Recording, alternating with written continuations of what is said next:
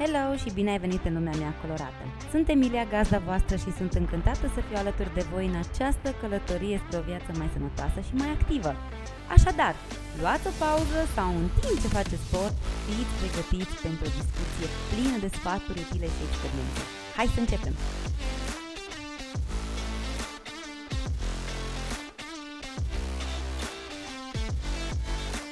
Salut și bine ai venit la un nou episod al podcastului meu despre sănătate și fitness.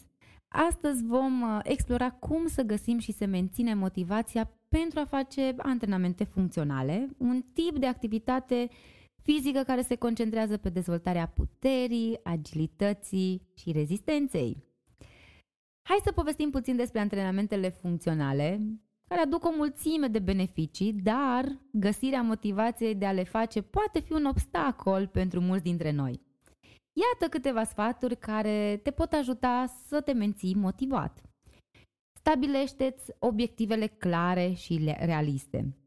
Începeți prin a vă defini obiectivele personale. Aceste obiective ar trebui să fie specifice, măsurabile și realizabile. De exemplu, puteți să vă propuneți să vă îmbunătățiți rezistența, să ardeți un anumit număr de calorii sau să vă dezvoltați o anumită grupă de mușchi.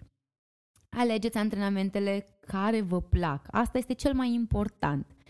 Selectați antrenamentele funcționale care uh, vă aduc bucurie și satisfacție. Dacă vă simțiți bine atunci când faceți acele exerciții, veți fi mai motivați să le continuați. Acest lucru poate include antrenamente cu greutăți, exerciții uh, bazate pe propriul corp sau activități precum yoga sau alergare. E foarte important iar să găsiți un partener sau un grup de susținere. Antrenamentele funcționale pot fi mai distractive și mai motivante atunci când uh, le faceți alături de prieteni, membri ai familiei sau un grup de susținere. Um, acest lucru vă oferă oportunitatea de a vă încuraja reciproc și de a crea un mediu pozitiv pentru fitness. Uh, urmăriți progresele. Păstrați un jurnal uh, de antrenamente pentru a ține evidența progreselor voastre sau, dacă aveți un antrenor personal, uh, rugați-l să vă țină el un jurnal. Um, așa, hai să ne mai gândim care ar mai fi. A, da, beneficiile pe termen lung. Reflectați asupra beneficiilor pe termen lung ale antrenamentelor funcționale. Uh, acestea includ îmbunătățirea sănătății generale, creșterea nivelului de energie, reducerea riscului de boli cronice și o mai bună calitate a vieții. Amintiți-vă aceste avantaje atunci când simțiți că motivația și dacă toți suntem uh, la zona asta de motivație, este așa ca o flacără interioară care ne arde și ne împinge să facem schimbări în viața noastră. Cu toate acestea, să știți că menținerea acestei flăcări poate fi unul dintre mm, cele mai mari obstacole pe parcursul călătoriei noastre în zona de sport. Hai să spun și câteva strategii cheie pentru a te ajuta să te menții motivat. Cum spuneam și adinaoară, stabilirea de obiective. Obiectivele clare și realizabile reprezintă un element fundamental în menținerea motivației. Cu cât știți mai bine ce vreți să atingeți, cu atât veți fi mai motivați să lucrați pentru acele obiective. Începeți uh, cu obiective mici și măsurabile, apoi lucrați treptat la cele mai mari. Ah, și ce îmi place mie, eșecul. eșecul e ca o oportunitate de învățare Uh, fiecare persoană care a făcut sport sau a urmat antrenamentele personale a întâmpinat obstacole și eșecuri pe parcurs. Însă, eșecul nu ar trebui să fie un obstacol, ci mai degrabă o oportunitate de a învăța. Înțelegeți că eșecurile fac parte din procesul nostru și că pot fi trepte către succes?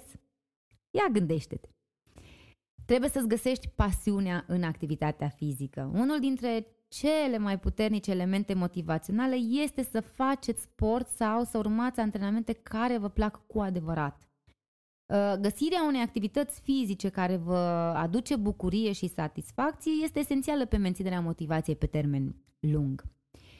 La fel și programarea și constanța, adică trebuie să stabilești în programul de antrenamente să te menții concentrat și motivat este să îți faci programare sau să-ți pui tu în calendarul tău și să știi că atunci trebuie să faci sport.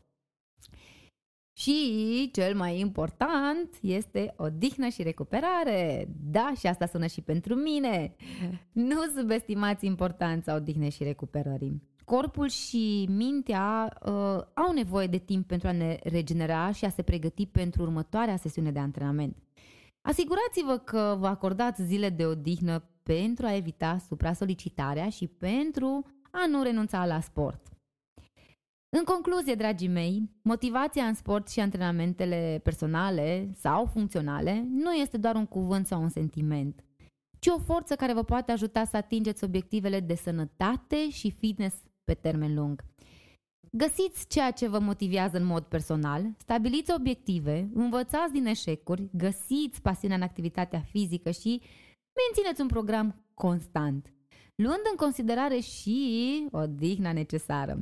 Cu aceste principii veți avea toate instrumentele pentru mm, a vă menține pe drumul spre o viață mai sănătoasă și, evident, mai activă.